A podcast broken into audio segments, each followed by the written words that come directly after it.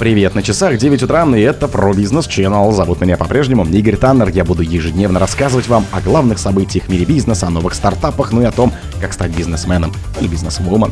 Польша отключила одну из ниток дружбы из-за утечки. Глава Камчатки рассказал о тоннах красной икры в багаже пассажира. Усманов ответил на санкции фразой «Друзья так не поступают». Дело крабового короля о контрабанде на 2,6 миллиардов рублей передали суд.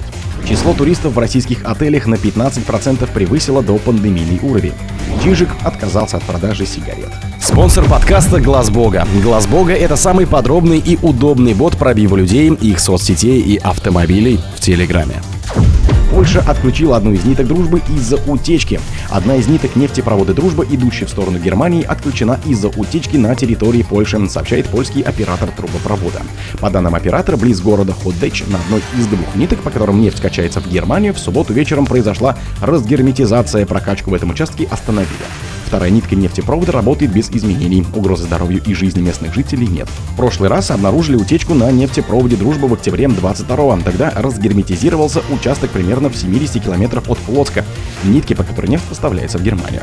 «Дружба» — самая крупная в мире система магистральных нефтепроводов. Нефтепровод идет из Альметьевска в Брянск, после чего разделяется на две ветки — северную и южную. Первый проходит по территории Беларуси, Польши, Германии, Латвии и Литвы, а южная ветка идет по территории Украины, Чехии, Словакии, Венгрии и Хорватии.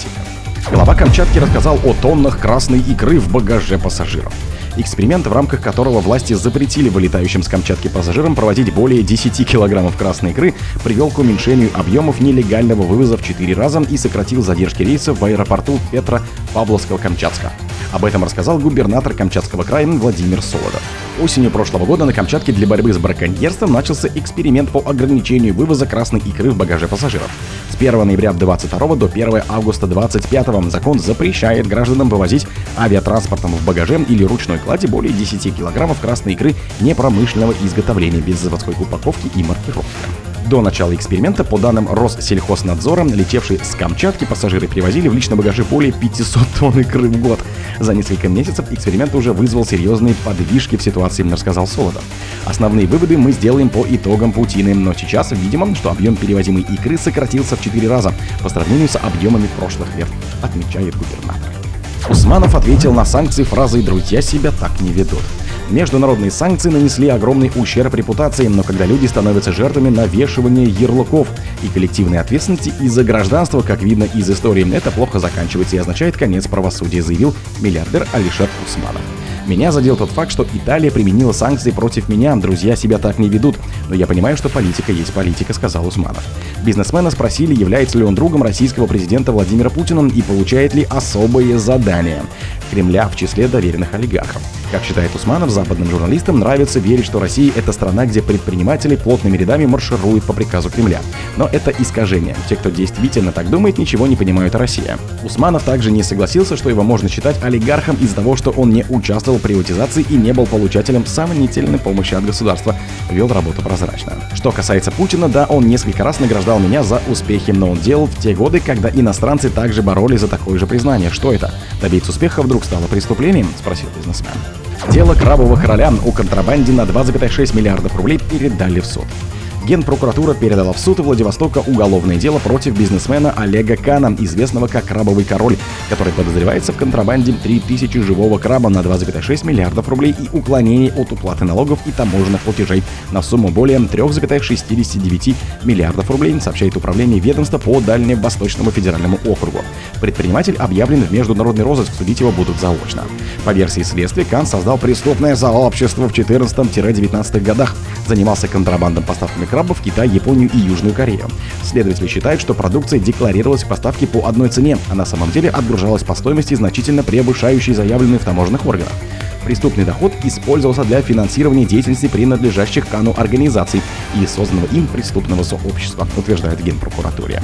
Ведомство также подготовило иск о взыскании скана в пользу государства 4,2 миллиарда рублей преступного дохода, полученного в результате контрабанды, говорится в сообщении.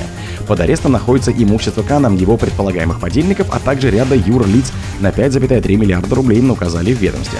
В ходе следствия причиненный государству ущерб на ту же сумму возмещен в полном объеме, заявили в Генпрокуратуре. Число туристов в российских отелях на 15% превысило до пандемийный уровень. Количество постояльцев в гостиницах и других коллективных средствах размещения России в январе в июне 2023 года достигло 35 миллионов человек, следует из данных Росстата. Такой результат на 13% превышает цифры за первое полугодие 2022 года. Тогда статистика зафиксировала пребывание в отелях 30,8 миллионов человек. Относительно первого полугодия до пандемийного 2019 года отели приняли на 15% больше гостей, тогда в средствах размещения останавливались 30,3 миллиона человек. Большинство постояльцев коллективных средств размещения были гражданами России, почти 97% от общего числа. Иностранцев в первом полугодии 2023 года в российских гостиницах останавливалось 1,28 миллионов человек. Год назад гостей из других стран было на 3% больше, 1,32 миллиона. До пандемии количество иностранцев в российских отелях в первой половине 2019 года превышало текущие показатели почти в 2,5 раза, почти 4,5 миллиона человек. Чижик отказался от продажи сигарет. Сеть магазинов дискаунтеров Чижик, входящих в X5 Group, отказалась от продажи табачной продукции, сообщил коммерсанту представитель группы компании. Бизнес-модель Чижика построена на постоянном сокращении затрат, что позволяет предлагать низкие цены и продажи узкого, но востребованного ассортимента продуктов, отметили в X5. Близкий к группе источник издания уточнил, что табачная продукция занимала минимальную долю в обороте, но была связана с сравнительно большими расходами, в том числе на оборудование от хранения сигарет. О других событиях, но в это же время не пропустите. У микрофона был Игорь. Пока.